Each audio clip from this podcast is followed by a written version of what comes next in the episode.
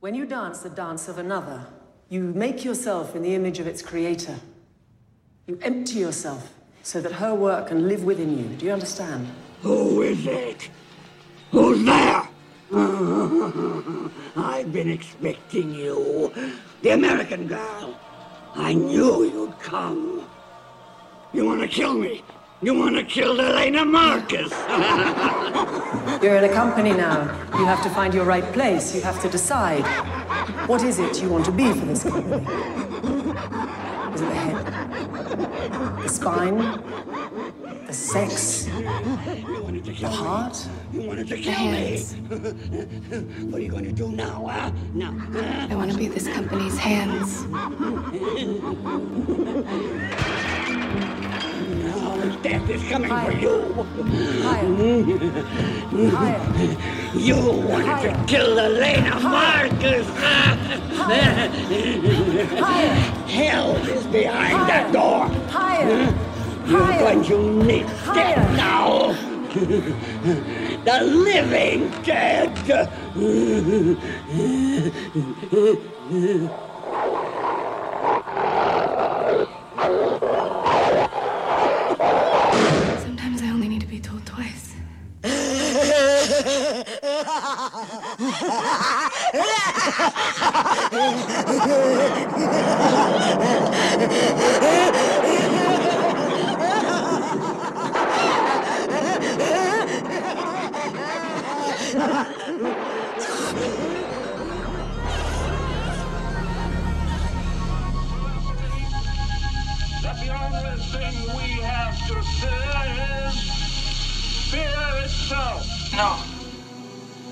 Be afraid.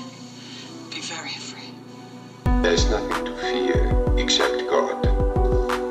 Whatever that means to you. Do I look like someone who cares what God thinks? Why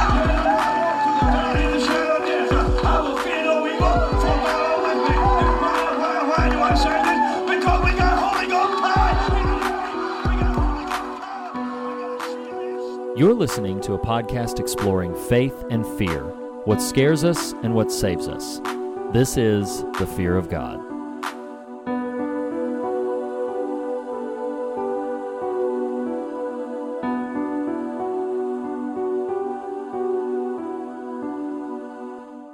Hello, and welcome to a unique episode of The Fear of God. This is uh, something that we have never had to do before, something that uh, hopefully will not be a continual recurrence, but something that we think you're going to enjoy.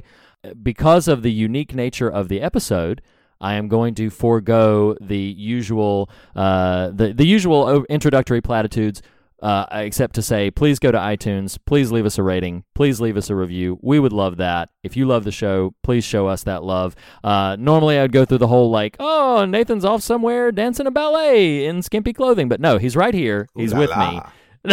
he's right here. He's with me. Uh, Nathan, hi, buddy. Hey, man. So listeners have known they've they've uh, heard a couple of times now that uh, some unfortunate things happened to our Suspiria episode during hashtag I love the seventies. Um, we recorded that conversation. It's happened like only two or three times in the run of our show where uh, just something will happen to the recording that we won't know about until it's too late to do anything about it. Um, what we thought we we didn't want to simply because we had a great I had a great conversation with Bill Oberst Jr. You should go check that out. Thank you again, Bill, for being part of that. But we didn't want to simply just bypass and not address, you know, one of the uh, absolutely essential elements of 70s filmmaking, that of the uh, giallo subset of, uh, you know, the slasher, thriller, horror films so we wanted to uh, approach it again, but rather than just, oh, we'll just tag on this bonus episode later, we thought, well, let's do something kind of fun and, and different about it. In our original recording of the 1977 Suspiria, or, or conversation about that, we both said, "Hey, it'd be interesting to see the 2018 remake, just to see, you know, how it compares, what differences are there, what's kind of in play." So we figured we wanted to try to uh, do some justice to Dario Argento's 1977 film, also do something a little different than just rehashing the same conversation. So, what we're about to do for you right now, in a briefer way than we normally do, we're not going to do our normal segments, we're just going to dive into the conversation, is we're going to converse about Dario Argento's 1977 original film, Suspiria. And we are also going to be conversing about what we have now both seen the 2018, directed by, forgive me if I get his name wrong, uh, Luca Guadagnino. If Oh I- my gosh. I know You're it's terrible. Do you know how, Gu-? No, I don't know. Try it again. Let's just see. Lu- the- you know, this is going to be the next hour. It's just me like Luca Guadagnino. Like, Dario Argento is so easy. Why does this guy got to have this name? no, I feel so awful. Look, I'm from the South, y'all. We don't talk right. So, um, yeah. yeah. Okay. Yeah. But anyway, I, I sincerely do not mean to be disrespectful. It, it's hard for me to get names sometimes. But um, few, the few of us, 2018 few of us do mean to be disrespectful. Just yeah, it's a good point. kind of are. Um, so uh, what we're going to do for this, we had kind of done this in a more playful way uh, during our conversation, our quarterly king on uh, Pet Sematary, where because we were dealing with a remake and we were dealing with having seen the 1980s film of Pet Sematary, we kind of pitted key elements of the film against one another. And so, uh, Nathan, if you will permit me, for the structure of this conversation, we are going to just sort of uh, dive into. We'll we'll pick. Uh, I've got about six or seven little elements of the film here that we'll just make our way through. Talk about things we liked, talk, and and converse about the '77 film. Uh, converse about the uh, 2018 film. Uh, you know, just in, in, in different ways. So, um, so you ready? You're, you're gonna dive right in. I- I'm ready to dance, Reed. Okay. Oh, the dance. Okay, so first up top, I am going to categorize this as the general production aesthetic. So uh, these films, despite being you know similar plot wise, have very different looks and feels to them. So so first off, I'll start and then uh, let you talk because I've already been talking a while. The 1977 film, as is typical of Giallo films, is very colorful, vibrant colors, lots of striking reds and greens and blues. And what fascinated me most about the remake is that it it is almost like a color. Like it is just kind of this like sort of orange burgundy-ish sort of thing uh, when it's not wintry and straight up grayed out. It is. Uh, I was. I was surprised at the general mutedness of the color palette of the film. Uh, but not even just talking about the the colors and things. Which uh, talk a little bit about your experiences of of recognizing the general production design, the general production aesthetic, and uh, pitting the two films against one another. Well, I am going to um, tell a funny little story uh, in the spirit of that. So, I had some traveling I did recently, um, and had uh, downloaded in order to view on that uh, on those travels. Um, Goodnight Mommy, The Vanishing, and this newest Suspiria, and Suspiria was last, and I had started it in the hotel, you know, free from prying eyes because I, I don't know what's in this film. Um, right. Well, I couldn't finish it because it's two and a half hours in the hotel, Mm, and so mhm. didn't want to do this, but had to finish it on a plane. And fortunately for me, I had chosen a wall seat, you know, a window seat, because I effectively, you know, put the little uh, tray out and had the iPad on the tray, literally facing the window, like Oh, wow. literally Okay. facing the Yeah. window for the entire last hour because that is some insane stuff. And I was Oh, like, man, I don't nuts. even want to. I don't even want to have to give some sort of disclaimer to my neighbor here, um, and all neighbors around me. To your point about production stuff, I did see, c- kind of in the spirit of that, was in Amazon, at least in that format, when you pause it, it'll pop up little trivial bits and whatnot. Um, Oh, yes, and one of them had to do with the production aesthetic and how Oh, intentional interesting. how intentional this director. Uh, please reference Reed's, uh, uh, you know, naming him earlier. Um, You're smart not to try. Yeah, I, yes, I am. um, uh, uh, how intentional it was to not lean into the palette of the giallo version. Um, mainly just because I think, at least my understanding of it was there was a sort of active way of not wanting to attempt recreating what happened there. Um, Mm, and sort of mhm, more mhm. just, okay, let's take, and this is tilting my hand a little bit. This is something I really actually loved about the new film. Um, Mm. is it kind of, it kind of views the original as a Cliff's Notes and Oh, without sure. uh, taking away from it and just sort of blows it up and, and kind of okay let's take the story that was there and really kind of explore it and i really appreciated that so you are correct in noting the absence of, of bold, Interesting. bold coloring and that was quite intentional and in fact if i'm remembering correctly and it's possible i'm not but if i'm remembering correctly i think there was an intentional effort to dull the palette um, Wow. to, to to stand in contrast and to not attempt to be recreating that wheel so That's interesting. So, okay, so we might be on divergent paths here for this because, uh, again, it's not a competition. They're two they're two distinct films, admittedly, you know, telling the same story with different visionary voices. But for me, I prefer the 1977 rich color palette. It's one of the things that draws me when I revisit the film or when I think about the film. I would, uh, as we did with our Pet Sematary conversation, we're going to kind of pick a winner. Obviously, it doesn't mean we actively, you know, dislike one in favor of another. But um, so if I were to pick a winner between the color palette and production aesthetic of the 77 version versus the 2018, I would pick the 77 version. I love those striking, vibrant colors. Or am I to imply from your, you know, viewing of this that you would maybe pivot towards the 2018 version?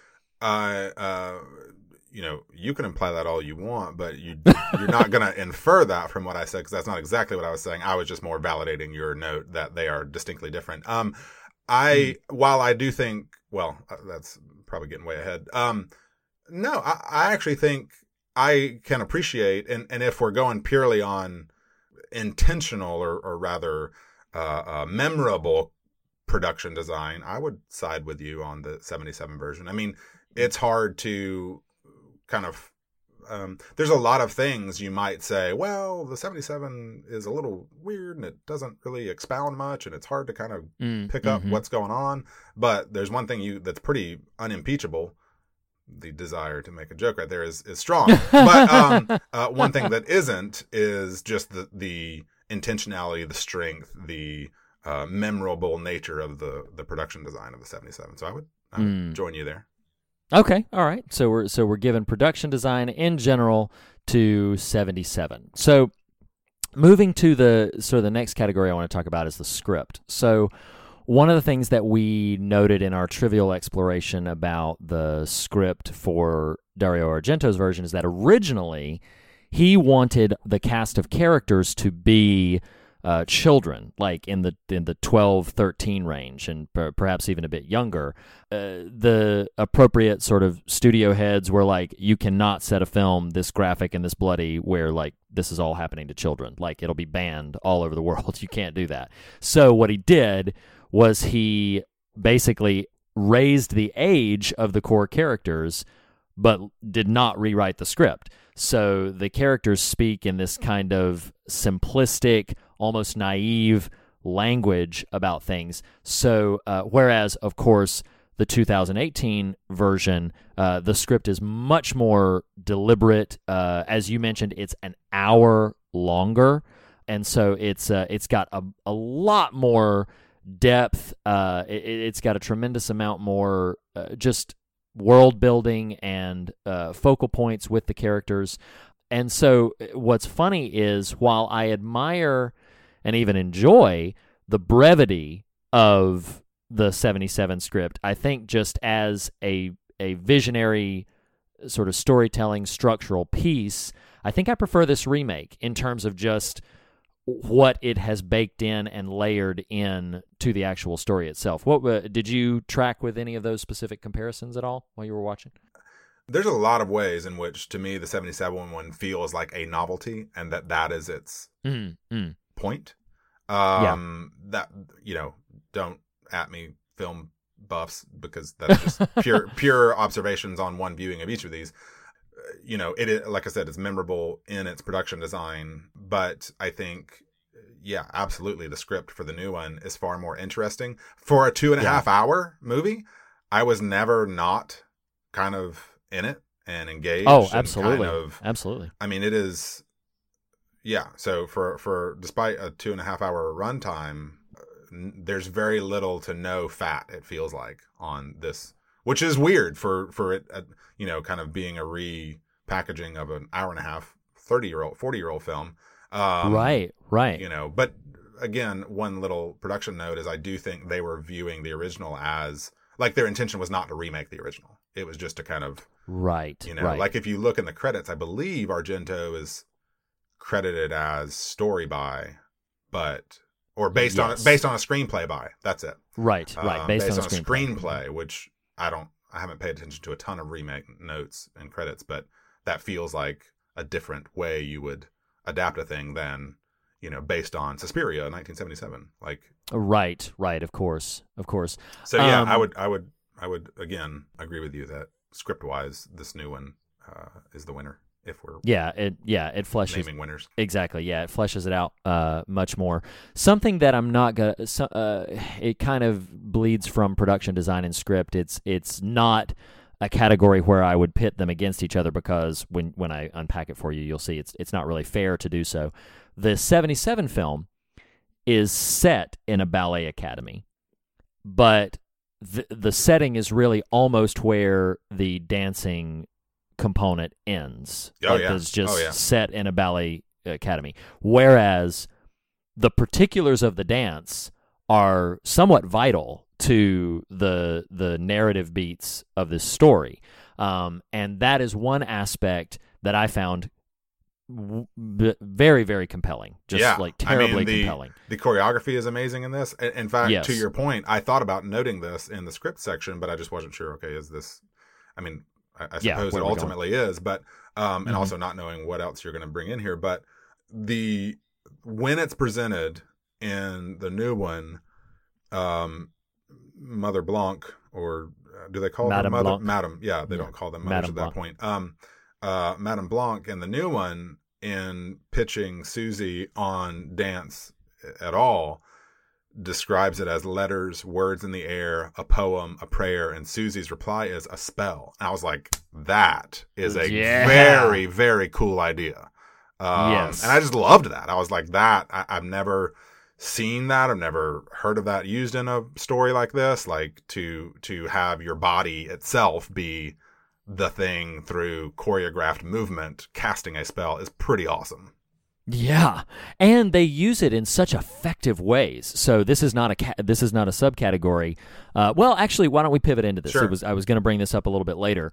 Um, so one of the things I was going to you know pit these two films against each other is their general fear factor, their general sort of uh, uh, scary sort of elements, and that's tough to do because as you mentioned like obviously they're after different things uh, the constraints of time and all of that different thing. But one of the things that i love about this about this 2018 version is the way in which it integrates the and and, and it's it, it's on the nose from the beginning that these are witches. Like it just does right. not hide for almost any instance that these are witches and they're in a coven and something's funky whereas in the 77 film it that is It's uh, like a, a very big mystery. It's like a like a last 10 minute reveal that this is what's going on. It's sort of teased along the way. Maybe in the last 30 minutes they start uh, sort of exploring the notion. But yeah it's absolutely obscured. Whereas Well, this one What's, yeah go ahead. what's interesting about that note that's just now coming to me is in the 77 version, you as a viewer are kind of taken through this horrific, almost um, funhouse type of, and I, I'm saying that in terms of the color palette and whatnot. Uh, Yeah, sort sure, of funhouse, weird, whatever. What is going on with these people?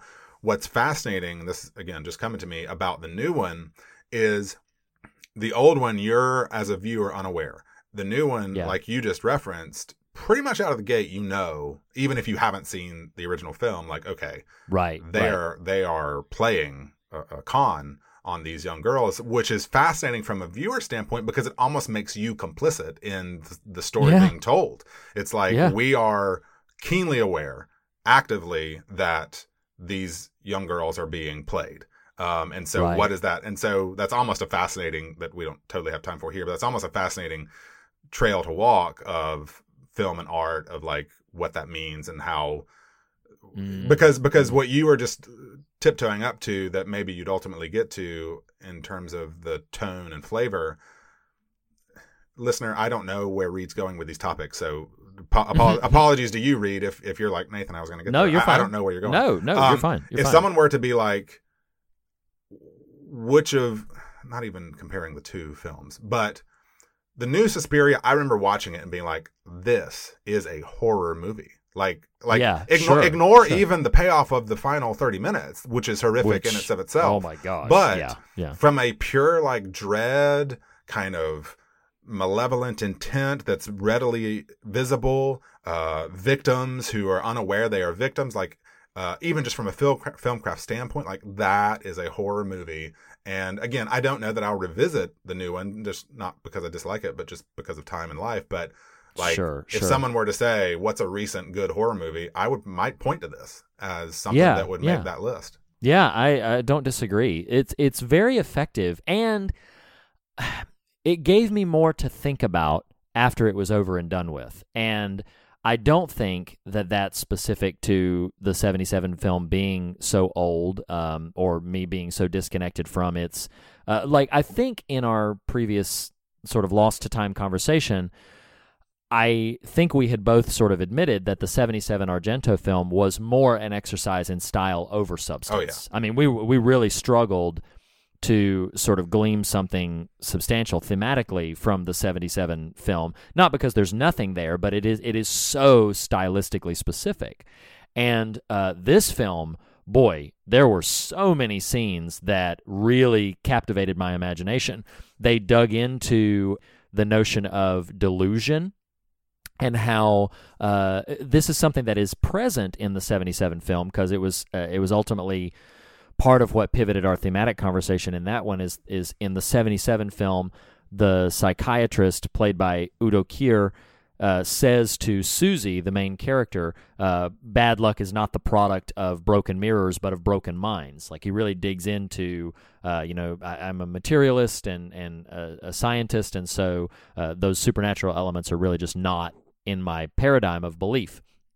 Whereas the 2018 film does dig into that with the Dr. Kemper, uh, Dr. Klemperer character, and they, you know, like it integrates that character in the finale of the of the Yeah. film as as crucial to sort of the uh the interplay of of what they're what they're dealing with and uh and I found that immensely fascinating. Um not to just like drop that and then and then move on I want to talk for a moment about the different performances in the two films. The performance for me the performances in the 77 film were um, good and strong but there was a language barrier the uh, the performances were the, they didn't record sound at the time that they recorded the 77 one uh, and they like dubbed all the sound later uh, sometimes the performances felt a bit theatrical and and broad uh, whereas these are much more subtle did you note i'm sure you did because you're nathan Huh? Na- nathan Yeah. you're a good man so Oh man. you oh man um, so i'm sure you noted this um, that with the exception of the two police inspectors uh, one of whom is uh, really like how do you sign up for that because like So it's a pretty, it's a pretty day- unglamorous position here. You know, pretty unglamorous No. uh, role here. You know, you're the cop. Oh, cool, authority figure. Yeah, I bet you're gonna be butt naked while a woman plays with your, you know, your your Yeah. your your your your wand Yeah, or whatever. your witch, your witch's that. wand with a giant hook. Like goodness gracious, Expelliarmus Yeah, no. indeed. oh god oh my gosh oh so um but with the exception of the two chief inspectors Oh, actually, what I wrote. I'm sorry. Actually, what I wrote down No, is th- those witches playing with their nightsticks. That that's what I. night uh Yeah, yeah. Either way, either way. You know, wand, this is hopping wand, hopping right along Yeah, yeah. Um, so, uh, but uh, with the exception of those those two police inspectors, there are no male actors in the film. So, did you catch that Dr. Klemperer is not a male? Like, Come on, man. of course, of course. It's like so. Well, what's Tilda funny? Swinton- What's funny is I knew I did not know she played multiple roles. The second Oh, I yes, saw yes. him, I was like, mm, one, that's not a dude. Uh, Yeah, two, of course, I of bet course. that's Tilda. And I, but I didn't know. Yeah, um, yeah. Now, maybe I had I'm the sorry. exact same Go- experience. Go, ahead, because I'm I may be stealing some thunder you're about to lay out. So Uh, no, no. Uh, if, if if I'm on the right wavelength, I think you're about to say the same thing. I didn't know until after the fact that she also played the the gruesome, grisly, nasty looking Helena Markos figure at the end. Did Oh, you know that? Is that where Um, you were I did not know that at all. It didn't surprise me at all. I'm pretty sure it was Beckley. Did Beckley alert us to that on Facebook? Or, or I can't- I yeah, can't yeah, that. he did. He did. Uh, I I posted about it on Instagram, and he Hmm, referenced it, and so it doesn't surprise me at all knowing Tilda Swinton as a performer. But um, Sure. this is a brief note, and and shout out to Beckley here too. Like the reason, Stephen, I didn't reply to that is just in the moment time, but also because I got a little confused at the end. Um, Hmm. by and ultimately for for you Reed i would actually be open to a more robust normal uh fear of god episode on this new film but Okay, sure. um i got a little confused because of the the kind of demonic figure that emerges at the end because Oh, if you remember Mother Death.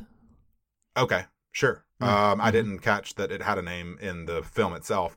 But if Mm. you remember in the 77, Markos is the the ultimate sort of figure of this coven, right?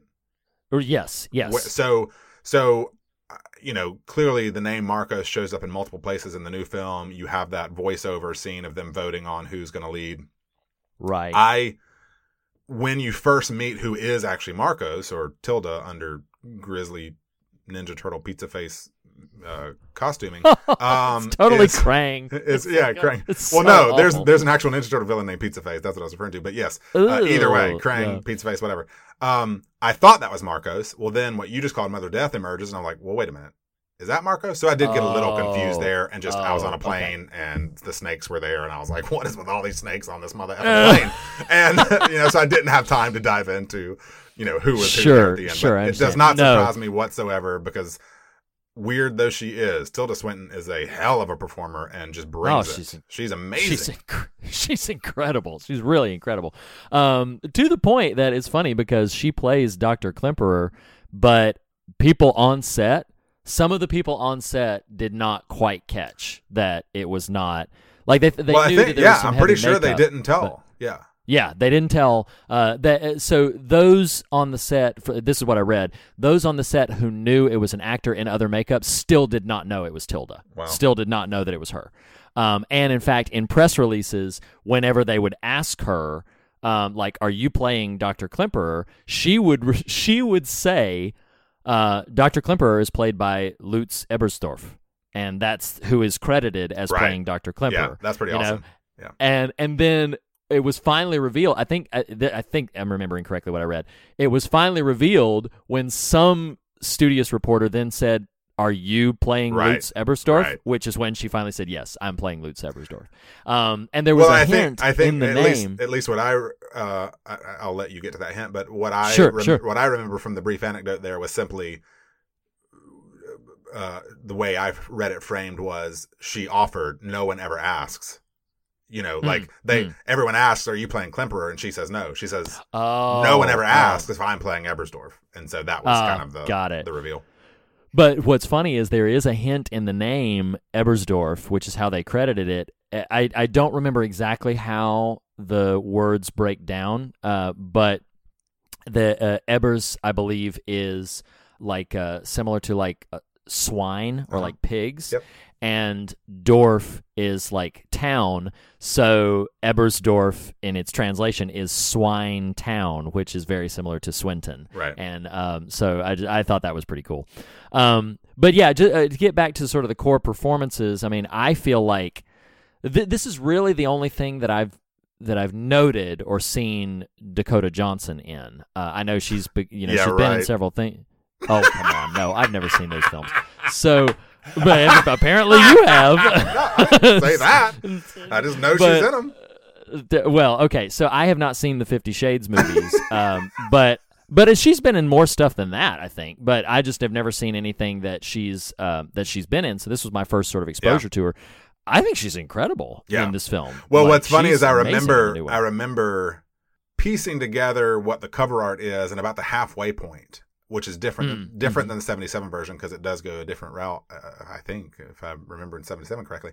Um, I was like, hmm, I think she becomes part of it. I didn't know how Oh, or what, mm, but mhm. but something about the cover art and the way the character was beginning to buy into what was going on. I was like, I Sure. bet I bet that's what they're after here, as opposed to I think in the original, which is she rejects it all the way through, right?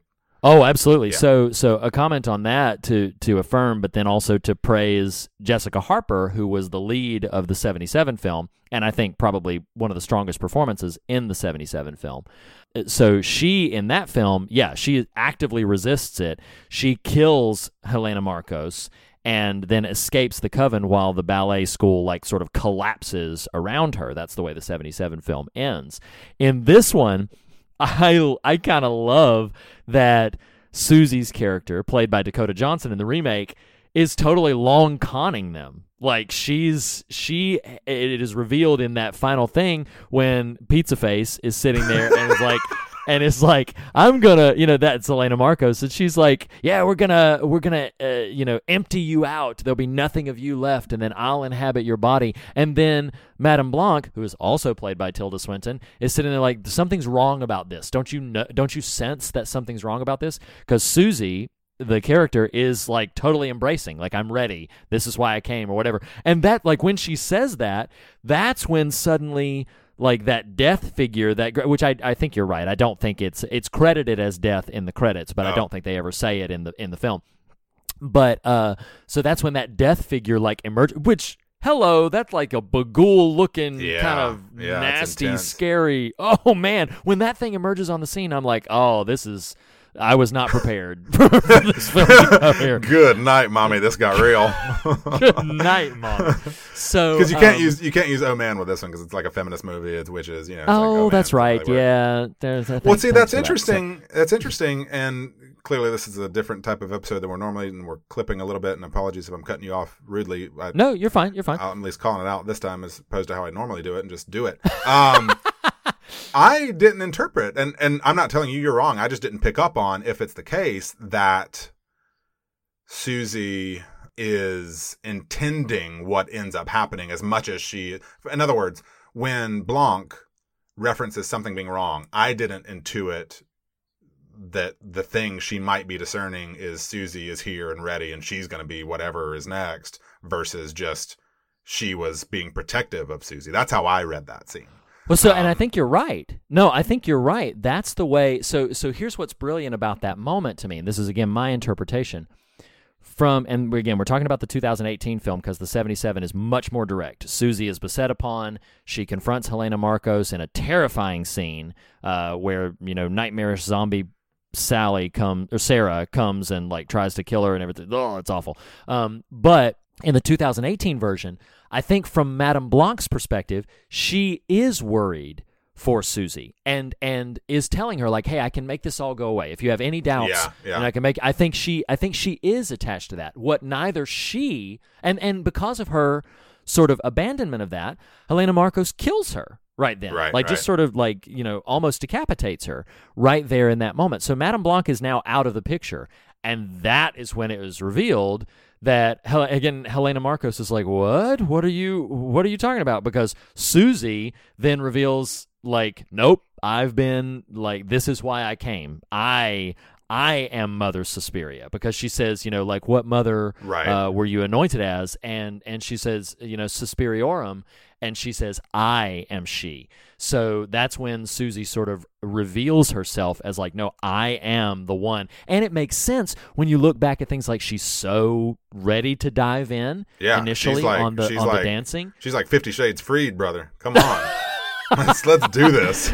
and so like she's so in control and and it's so funny because that's in striking contrast to the way Jessica Harper who does have a cameo in this film late in the film as a tribute to the 77 Yeah. version but Anka. but her yeah as Anka um, but in the 77 version, she is very, again, beset upon. Like, she's constantly trying to figure out what's going on. She's trying to piece the things together.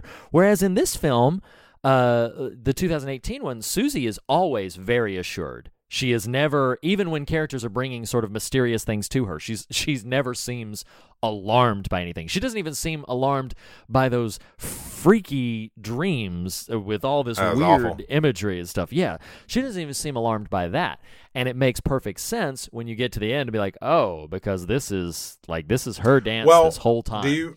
Mm, that's a good one, Reed. you did well. um, one, the dream is the lone reference to the maggot scene from '77 because there's worms falling in people's hair in the dream. Yes. But Yes. are you saying that? Are, are you positing that uh, Susie of the current of the new one enters the story uh, with that as her intention, or you're just saying one? yes. Oh yeah. Now, I'm saying now that I'm not from the beginning.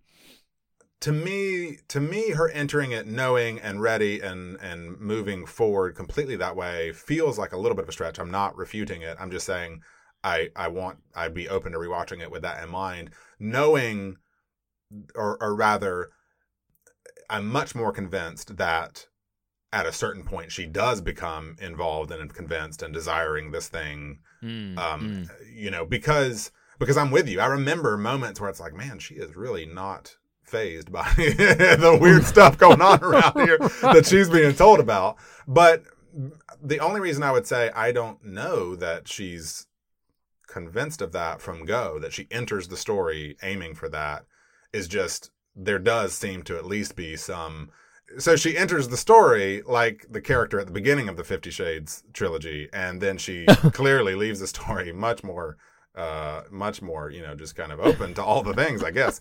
But because i think that dance sequence that initial dance sequence when well you know you're you're you're tilting me your direction because um you know does she know everything? That's a that's hard to convince me of in the moment. But does she know enough that she's angled herself here intentionally uh is supported by just how much she has studied blanc's career and knows Yeah. knows that dance which i don't know all the sub subheadings you're going to but olga's death sequence at or not death ultimately but her scene at, at like the 40 minute Oh. mark is one of the most horrifying scenes in a film I've ever seen. That was oh yes. my gosh. yes. Like that scene Yes, happens, yes, you're like, "Oh, we're we're here." it's and it's like yeah, it's like 40 minutes in Yeah. and it is so intense and it is grisly and it is not done with any almost any CGI. I saw effect. that. That ain't yes, right. She's a she's a contortionist, so she's genuinely moving her Oh, body that way. ain't right. It's like Ugh. good lord. Oh man, it's yeah, it's it's nightmarish. Well, okay, so I really only ha- so I've I've only got two more, and we and uh, so I want to make it just sort of hit and run. I wanted to comment on the score because the musical score is so much of a prominent uh, factor in the '77 Suspiria, scored by the band Goblin uh, with assistance from Dario Argento. A very unnerving, sort of uh, techno-laden score. I- I- unlike musical scores that seek to be somewhat subversive or supportive of the scene, the um, Suspiria score from 1977 just is like in your face. It's just like I'm here. Pay attention to me. Um, and whereas the uh, score for 2018 is the first score by Radiohead frontman Thom Yorke, um, and was you know noted and popularized as a result. It's like, ooh, Thom Yorke's finally scoring a film, and and uh, and so there was much much ado made about that uh, that particular factoid. Um, I think if I were to pull up like what am I going to listen to, I did find Thom Yorke's score very effective and very uh, captivating and hypnotic. It's much more if I can use this word, lovely to me than the 77 film. Uh, but the 77 score is uh, it it's uh, just as an album as a piece. It's it's kind of uh, it gets in your head and it's it's pretty hard to forget even if you don't remember the specific melody like just the sensibility of that uh, you know techno sort of score. But that was one note. I, I don't want to bypass your thoughts on that if you have anything to say and then I've got one final one before we wind it down. Um, I would lean hard towards new Suspiria score just due to the cacophonous nature of the original. Um, yeah, Sure, yeah. sure. Yeah, no, I agree. Um, and so then the last note that I have is just uh, somewhat wrapped up for time's sake in in uh, theme or what we feel the film is after, but but specifically the endings. The uh, the last half hour, as we've alluded to multiple times at this point, and gone into some degree of detail.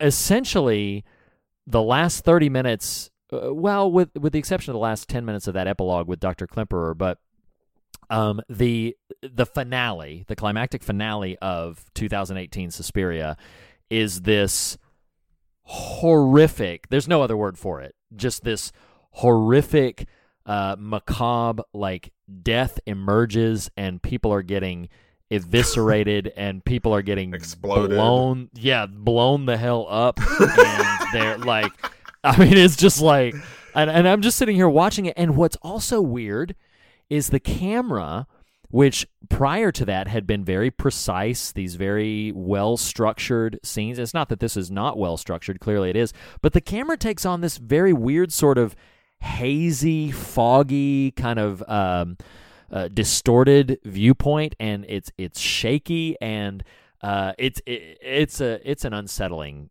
climax. It's a very very uh, just just jarring that that death figure that. I, it looked so much like Bughuul from Sinister that I was like, I couldn't get that out of my head. Uh, while they're walking around, literally, you're seeing one by one all of the witches of this coven that voted for Helena Markos as their you know leading figure and death just like everyone that voted for Helena Markos just wiping them out just just like touching them and blowing them up. And uh, so that compared and then I'll shut up and pivot over to you that compared to the much more direct climax of the 77 film where it's basically as we've said before the Susie character runs away after discovering that they're witches uh, encounters Sarah's uh, basically uh, uh, I, the, the words escaping me but it's been um, mutilated body and confronts Helena Markos and then is confronted by a now resurrected or at least reanimated mutilated body of Sarah trying to kill her. And then it all goes haywire from there. But I found it very interesting the pivot to like Susie being the mastermind in 2018 and Susie being the victim in uh, 77 and so I just wondered which of those which of those takes do you like better how does that play into sort of your overall thoughts of what the do, two different films are after Um, I think it's a pretty dramatic pivot to uh, whether whether Susie of the current one enters the story angling on where she lands, or whether she grows to, you know, pursue that just within the course of the narrative. Regardless, um, it's pretty bold to to take Susie from victim to to victor, uh, as it Right, were. And right. I think that's really fascinating. I mean, maybe a summary statement, but I think I think the 77 version is the the film when someone's like, "Hey, what's a what's a fun little campy kitschy horror movie like? What what'd y'all cover? Oh, the 77 Suspiria. Like, ooh, you know, curl up with some popcorn and watch that one. Like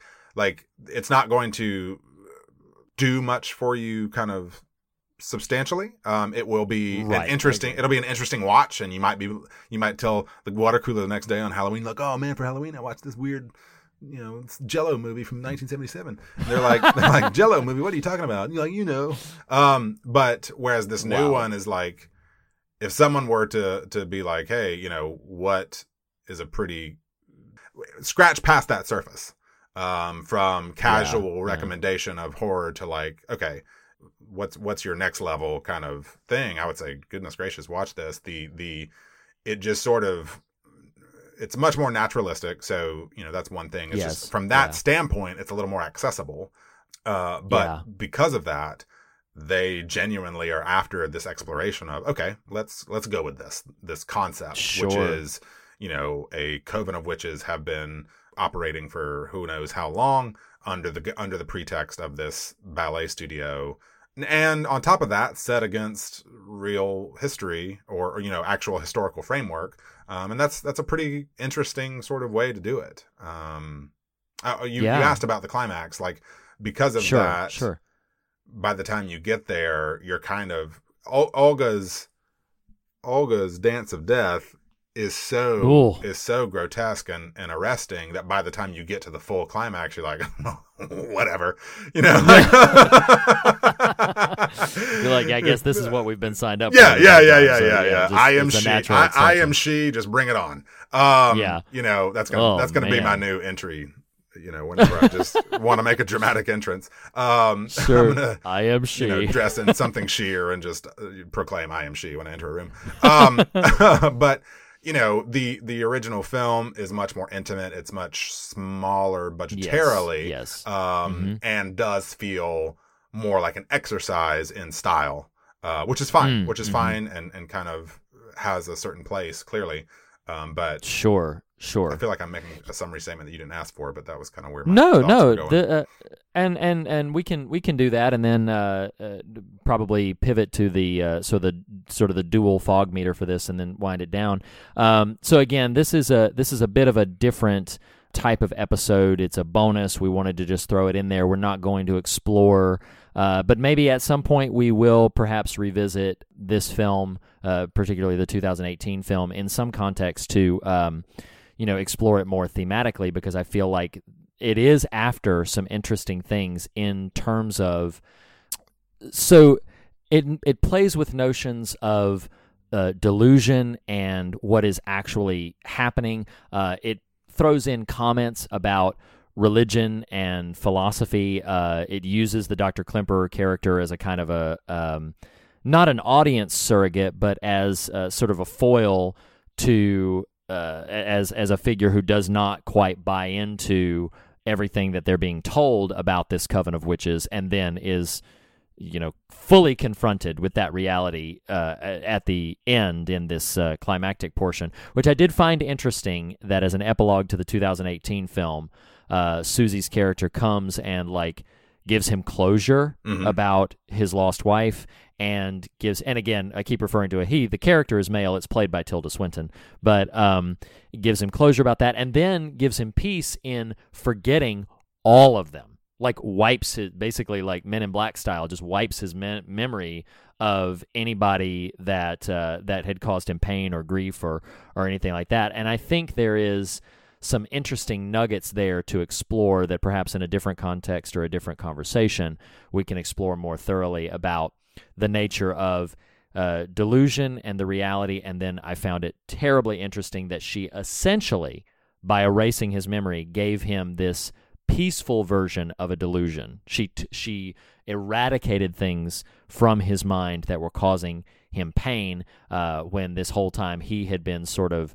uh, reluctant to embrace the what he was being told about the reality of these coven of witches. And there's there's some interesting things there. I agree with you to make sort of my summary statement.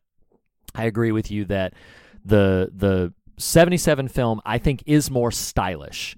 And if you're interested in kind of seeing the definitive giallo film from the 70s, Suspiria is is your go-to.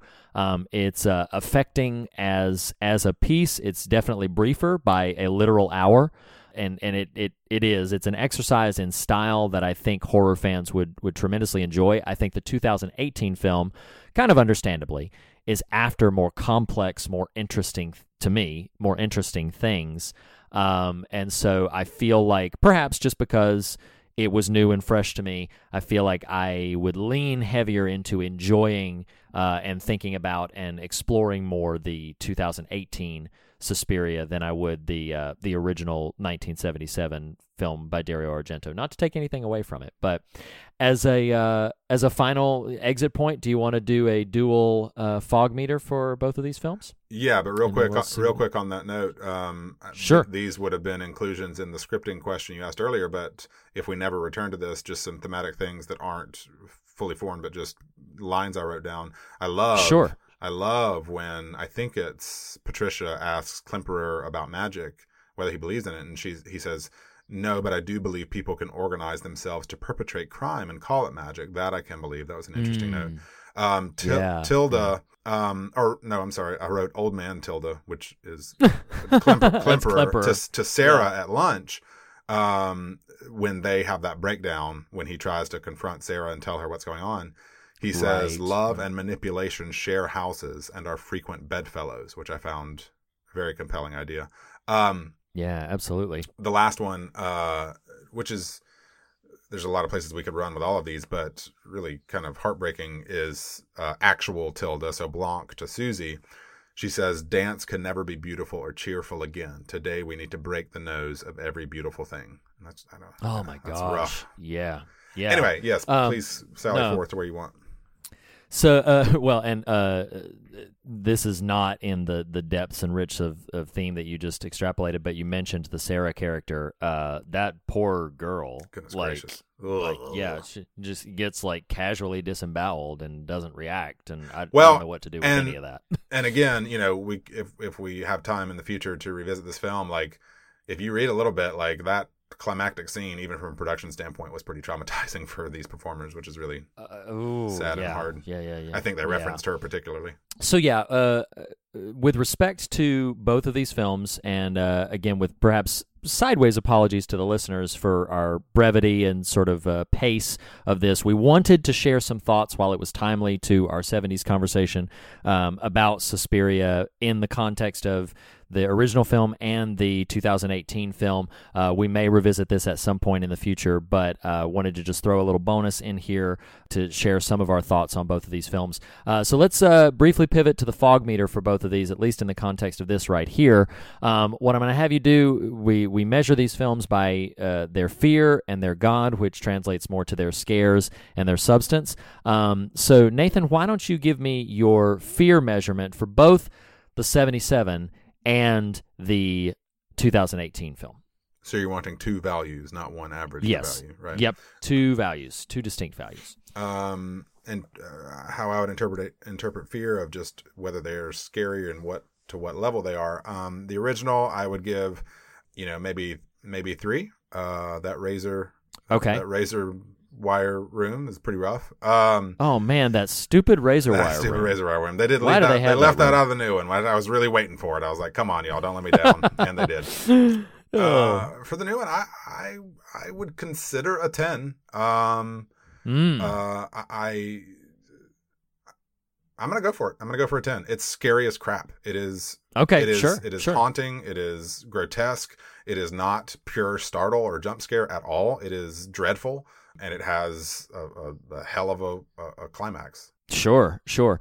Uh, so I, yeah, I, I'm kind of right there with you on the uh, fear measurement for Suspiria. I do find, uh, you know, moments like the deaths in the original Suspiria to be quite jarring. Uh, the climactic scene in the 1977 Suspiria, uh, I found very, I still find very arresting. Uh, again, uh, reanimated, mutilated corpse of Sarah trying to attack Susie and everything. It's it's it's got some grotesque imagery. I'm going to pivot much higher and give it a six for the '77 Suspiria, um, and then uh, perhaps a, a, bit confrontational to you, although I'm not intending to be. I'm actually going to pivot down from your 10 to a nine for the 2018 one. I do feel like I love you, that. You made a I love that. I love that you thought just one point deviation was going to be confrontational. You never son of a no! You can't do it. You raise that up to a 10 right now. I am she. Um, so, um, but uh, I feel like the uh, you made a comment earlier in this conversation where you said like it's a proper horror film, and I'm like, yes, like it's it so is. Not that the '77 one isn't, but uh, yeah, two, the 2018 Suspiria is definitely a proper horror film. So nine for me for that. Um, for the substance measurement, uh, on the 77 one, listeners don't know this. Uh, just in brief, like we, you know, I mentioned it earlier, we really kind of struggled to grasp some of what it, the the 77 Dario Argento film thematically was basically an example of us sort of gleaming a couple of lines that we then extrapolated something of what we bring to it, which happens from time to time.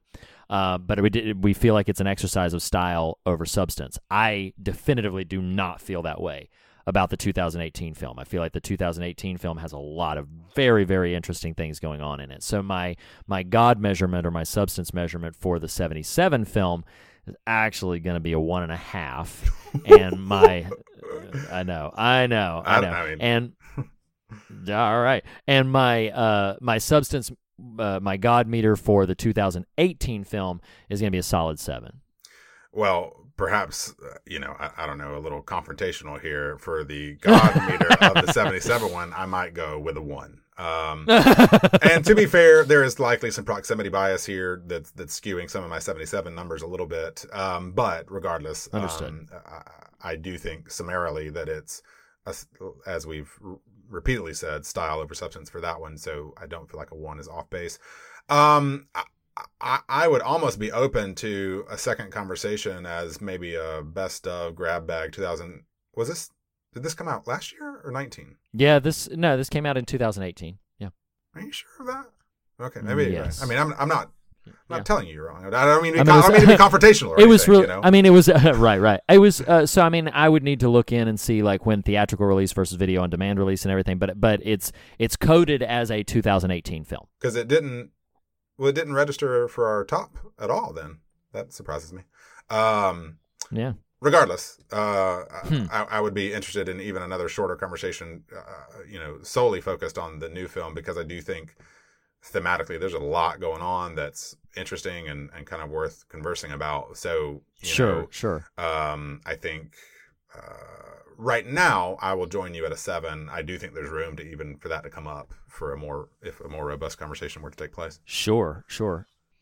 Okay, so where that puts us on the fog meter, how about I give the uh, the 77 and you give the the newer one, if that's okay. So the 77 Dario Argento film, we give on the fog meter a three out of ten. Man, they're gonna they're gonna kill us for that. Womp womp. we give it we give it a three out of ten. Uh, what do we give the 2018 slash 2019 maybe uh, the remake? What do we give to that? Well, it looks like Reed, you know, and in the the oh my god, I can't even I can't even set this up. well, Reed, for the 2018 slash 19 slash whenever it came out, that's see that's the befuddlement that the Coven puts on you. You're like, hmm, I don't know. Mm, yeah. the camera is all shaky and bloody and everybody's exploding. I don't know when this came out. Um, we are going to give an 8.25. We love our quarter points here, so we are going to award Mm. We do. eight and a quarter. Um, which feels new to me, but hey, you know, it's uh, whatever. You've been my friend a long time. This should not be new to you. No, no, no, Um, not you doing something, you know, like that. I just mean like the fact that we've instituted it is feels new. But regardless, it doesn't matter. Sure, Um, I sure. am, I am she, and here we go. So. So would you would you recommend the seventy seven? Would you recommend the the newer one? I, I Um, think it's Yeah, I mean, I, pretty clear to the listeners. I think I think uh, it sounds like I'm hating on the 77. That's not, especially in isolation. I don't remember all the ins and outs of the conversation we that that we lost, but um, I do think it's a worthy watch. You know, for its place Yeah, its place yeah. in the canon. I do think even stylistically it rises. Um, you know, it it, it lifts the tide, uh, as it were. Um, I find the 18 one or whatever time frame it is eminently fascinating and and really yeah, really uh, strongly crafted uh, in such a way that it, it it there's much more fuel for actual engagement. Yeah, yeah, I would agree. I feel like if you are, you know, if the the 77 one is the definitive uh, Giallo film, and if you're a horror fan at all, I think you should uh, seek that out. If you are not, if you're only a casual horror fan, I don't know that there's going to be much in the 77 Suspiria version for you to latch on to. Um, but the 2000, the the remake, uh, the whenever it is remake, um, I would with the asterisk that it is graphic, mature content, um, particularly like violence and sexuality and and everything uh, that uh, well, not sexuality, nudity specifically. That uh, that yeah, if if that if you are palatable towards that. Then it is an easy recommend um, because if you can handle mature content, it is so compelling and really fascinating. Um, so yeah, that is uh, that is our little bonus conversation um, outside of our normal Not so format. little, for, but not so little. That's all right. hour, It was but, good. It was fun. Uh, but yeah, so uh, so listeners, uh, stay tuned. Uh, next week, uh, or like you know, in the coming week, uh, as we had mentioned on our last episode for the next installment of Speaking in Tongues. And Nathan, thanks so much for uh, sticking in there and doing with this this with me again. I really appreciate it. Sure thing, man. See you guys next time. Bye.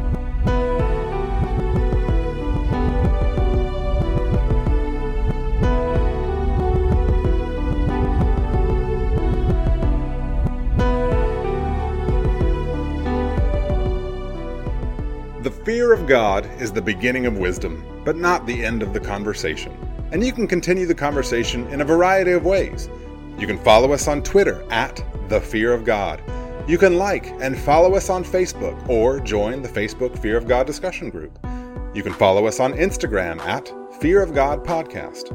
Go to morethanonelesson.com to leave a comment on this post or any of the other official episode posts. Email us at fearofgodpodcast at gmail.com. Our theme music was composed by Lee Wright and Reed Lackey. Our podcast art was crafted by Jacob Hunt of jacobhuntcomics.com. Merchandise for the show can be found at teepublic.com. Just search the Fear of God podcast, all one word. And last but not least, if you listen to us through iTunes, we would greatly appreciate a rating or a review. Thank you for listening. We'll see you next week. Hi, everybody.